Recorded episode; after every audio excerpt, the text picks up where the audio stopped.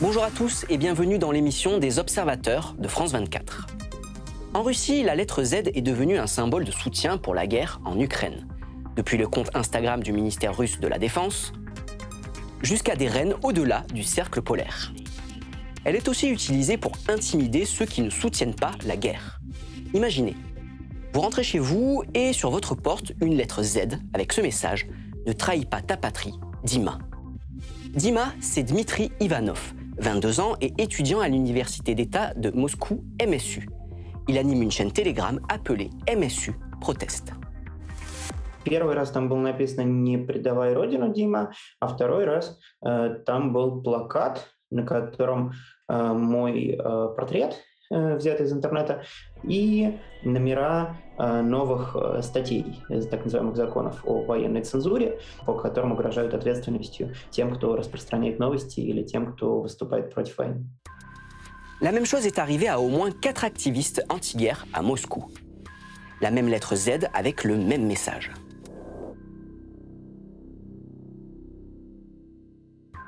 Et deux semaines plus tard, la même affiche avec le mot collaborateur imprimé en travers de la photo. То есть, если первый раз я еще удивился достаточно сильно, ну, потому что все-таки не часто такое происходит, что приходят и портят твою дверь. Это не очень приятно. Это демонстрация того, что мы знаем, где ты живешь, э, мы, мы можем к тебе прийти, и нам за это ничего не будет.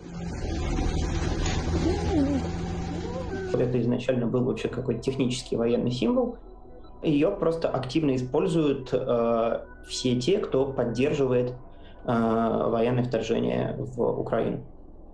В форму буквы Z выстраивают там, каких-то студентов или бюджетников, детей в детском хосписе тяжело больных.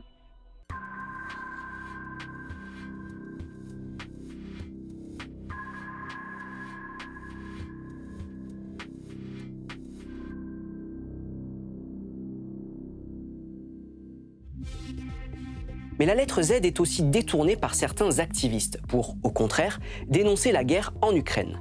On la retrouve par exemple sur des graffitis anti-guerre partagés sur Telegram. Я видел такие плакаты в слово «зло», в слово «фашизм». Люди пытаются каким-то образом связать этот символ с негативными ассоциациями. Лично мне кажется, что ассоциации с ним и так исключительно негативные.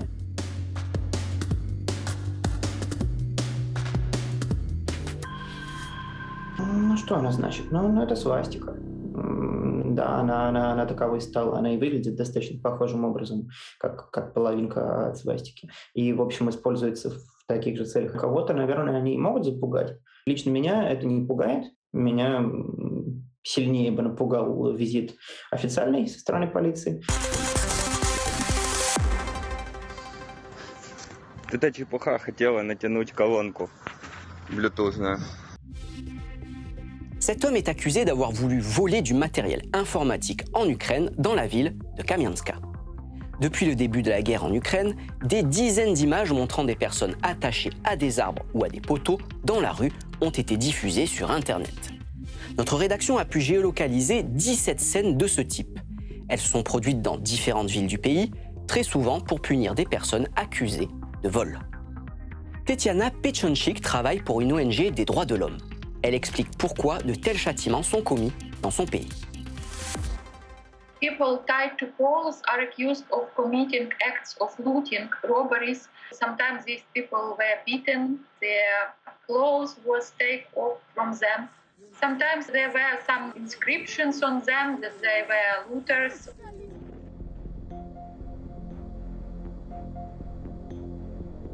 You know, people are in despair.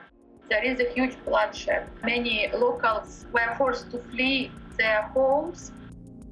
So, in the situation where there were not enough police on the spot, because many policemen joined the army and territorial defense forces. The local residents, if they see cases of looting and robberies in their cities, they try to stop it by force.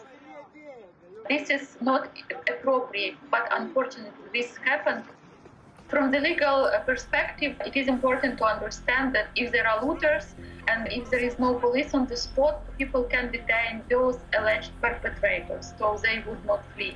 But then they need to call police to come to the spot and detain this person. Отвечаем, да или нет? Нужна помощь полиции? And we also were watching cases where these people were humiliated or tortured. There were cases of uh, inhuman treatment to them. And this we strongly condemn. Il est probable que ces châtiments soient parfois infligés de façon spontanée par de simples citoyens ou par les forces de sécurité ukrainiennes. Mais les autorités soutiennent parfois ce type de châtiment, comme la police nationale qui a publié ces photos et expliqué que tous les pilleurs devraient être arrêtés, humiliés et punis.